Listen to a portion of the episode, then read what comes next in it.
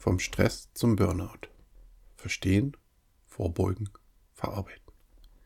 Stress ist ein allgegenwärtiger Teil unseres Lebens. Für Menschen mit introvertiertem oder hochsensiblem Temperament gilt dies in unserer mit Reiz überfluteten Realität mehr denn je. Dabei ist Stress nicht in erster Linie etwas Krankhaftes, sondern Teil einer physischen Reaktion unseres Körpers auf eine äußere Bedrohung. Der Körper reagiert situationsbedingt mit der Ausschüttung von Hormonen wie Cortisol, Adrenalin, Noradrenalin, um sich zur Reaktion bereit zu machen. Somit hat situativer, kurzzeitiger Stress sogar eine leistungsfördernde Wirkung.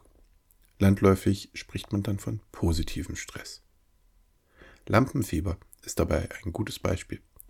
Die Panik, bevor man auf die Bühne tritt, verschwindet plötzlich und weicht nicht selten einer grandiosen Performance. Anders ist es jedoch, wenn die belastende Situation anhält und in langanhaltende emotionale Überlastung, Erschöpfung und Gefühle von Unzulänglichkeit übergeht. Dann spricht man von Burnout, dessen Auswirkungen fatal sein können. Häufig wird dies allein auf hohe Arbeitslast zurückgeführt. Jedoch ist Burnout kein reines Phänomen der Arbeitswelt. Auch persönliche Umstände, die globalen Krisen können einen Burnout befördern. Paradoxerweise beobachtet man Burnout-Symptome auch bei eigentlich hochmotivierten, in sozialen, ökologischen oder politischen Umfeldern beschäftigten Menschen. Hier ist es dann oftmals die Leidenschaft für die eigene Arbeit, welche die Selbstfürsorge hinten anstehen lässt. Nach meiner Beobachtung ist das Risiko, einen Burnout zu erleiden, für introvertierte und hochsensible Personen nochmals höher.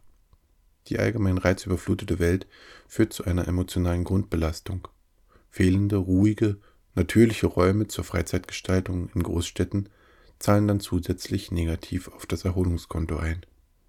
Hinzu kommt weiter, dass die Gruppe der Introvertierten und Hochsensiblen sich nicht selten intensiver mit ihrer Arbeit identifizieren und viel Leidenschaft entwickeln, was sie dazu verführt, auf geeignete Pausen und Selbstfürsorge zu verzichten.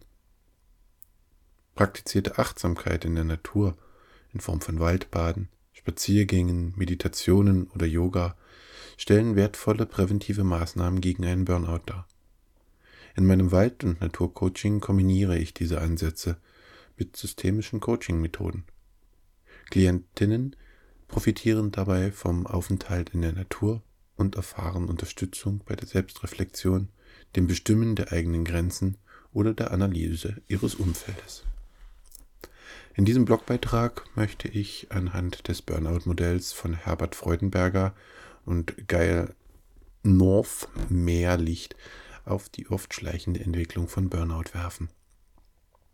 Weiter möchte ich diskutieren, wie Coaching, insbesondere das Coaching im Wald und Natur, bei der Vorbeugung und Bewältigung helfen kann. Die zwölf Stufen eines Burnouts nach Freudenberger und North. Ein Burnout beginnt nicht erst, wenn du am Boden liegst und komplett zerstört bist.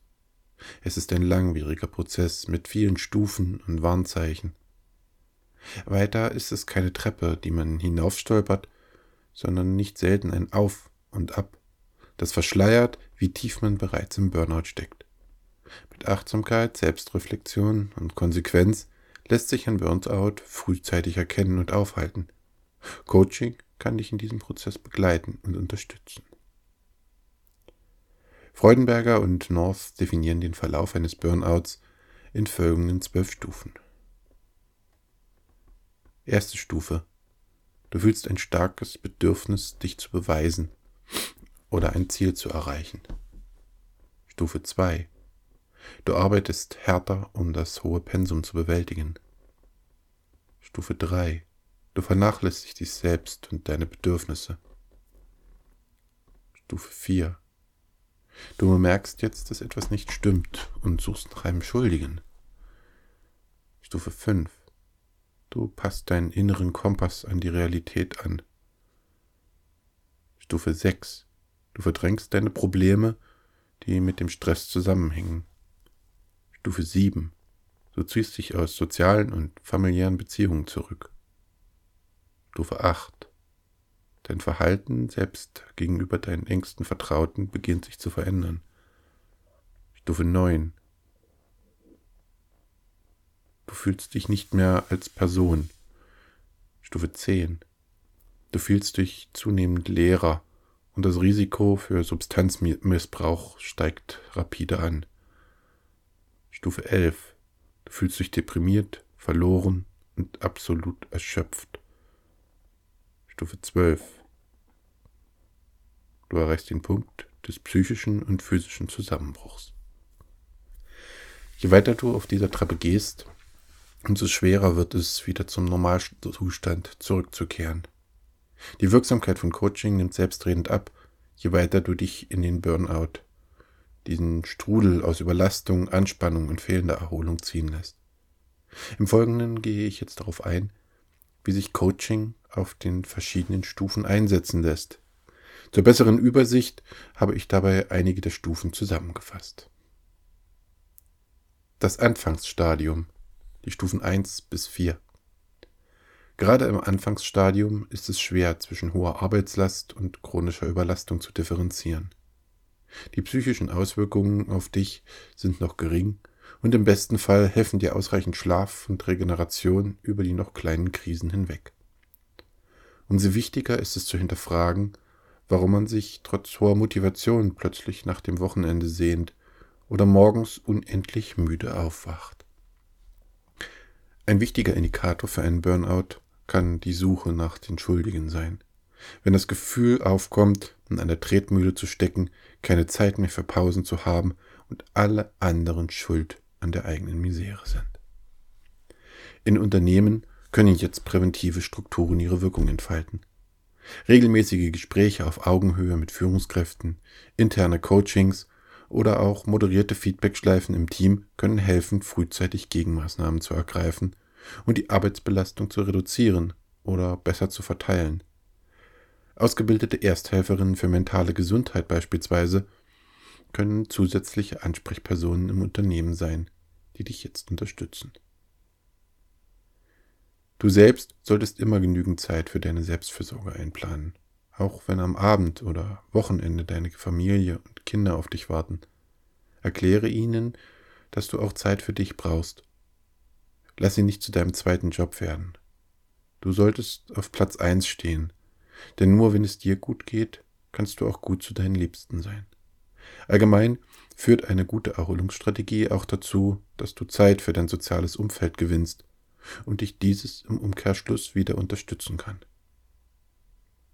Coaching kann dir in dieser Lage ganz allgemein helfen, deine Erwartungen, dein Umfeld und deine Grenzen zu verstehen und wirksam zu kommunizieren.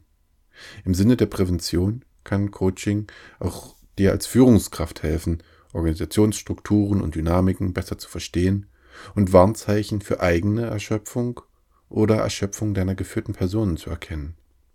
Beratend kann ich dir dabei auch Strategien an die Hand geben, mit denen du ein gesundes Verhältnis zu deinen Mitarbeiterinnen hältst und ein nachhaltiges Umfeld für sie schaffst.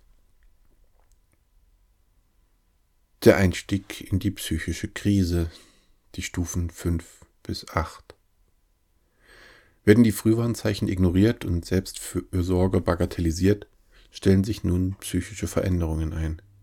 Zuerst stellst du vermutlich deine eigenen Werte immer weiter zurück und richtest dich an der, der anhaltenden, belastenden Situation aus.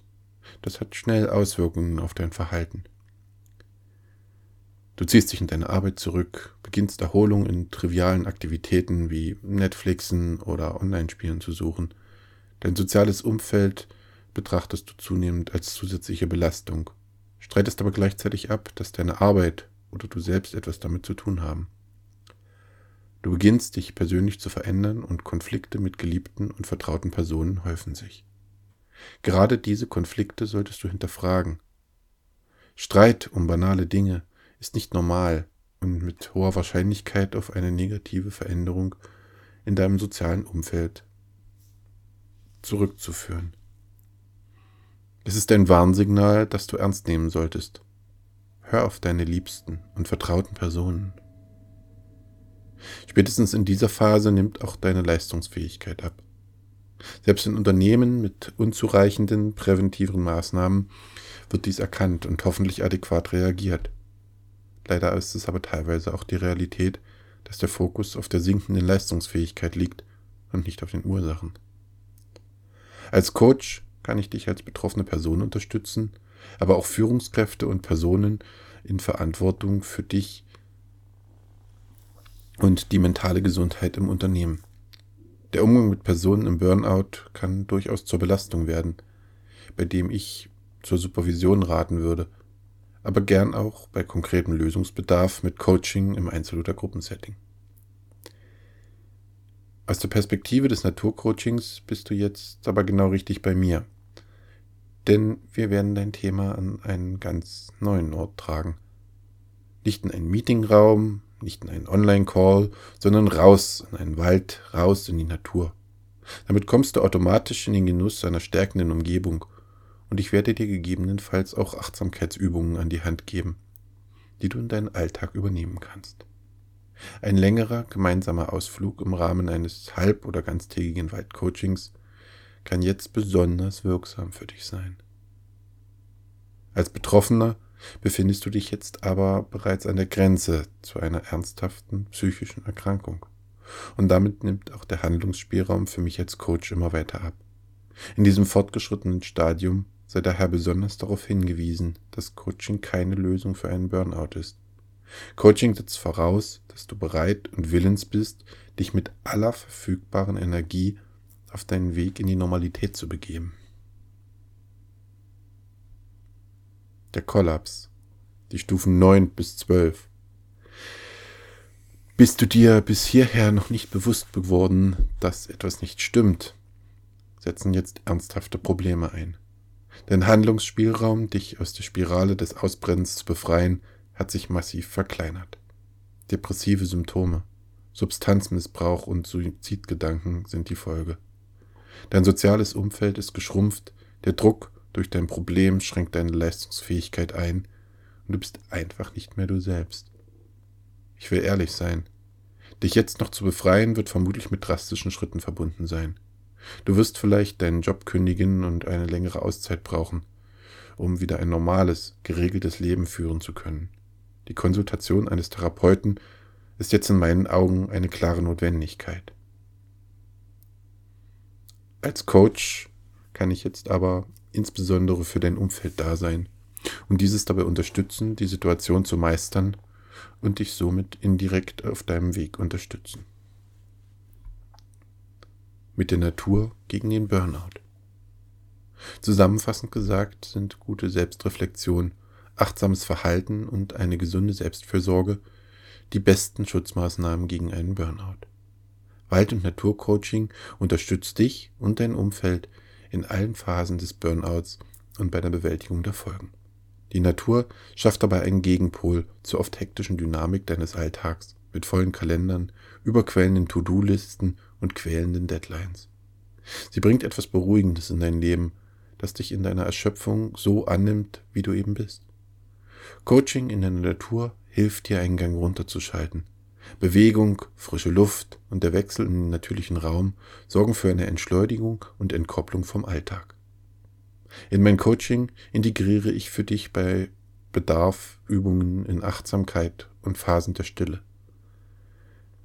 Gerade wenn du dich in einer akuten Phase der Überlastung befindest, kann ein Tag in der Natur helfen, wieder zu dir selbst zu finden.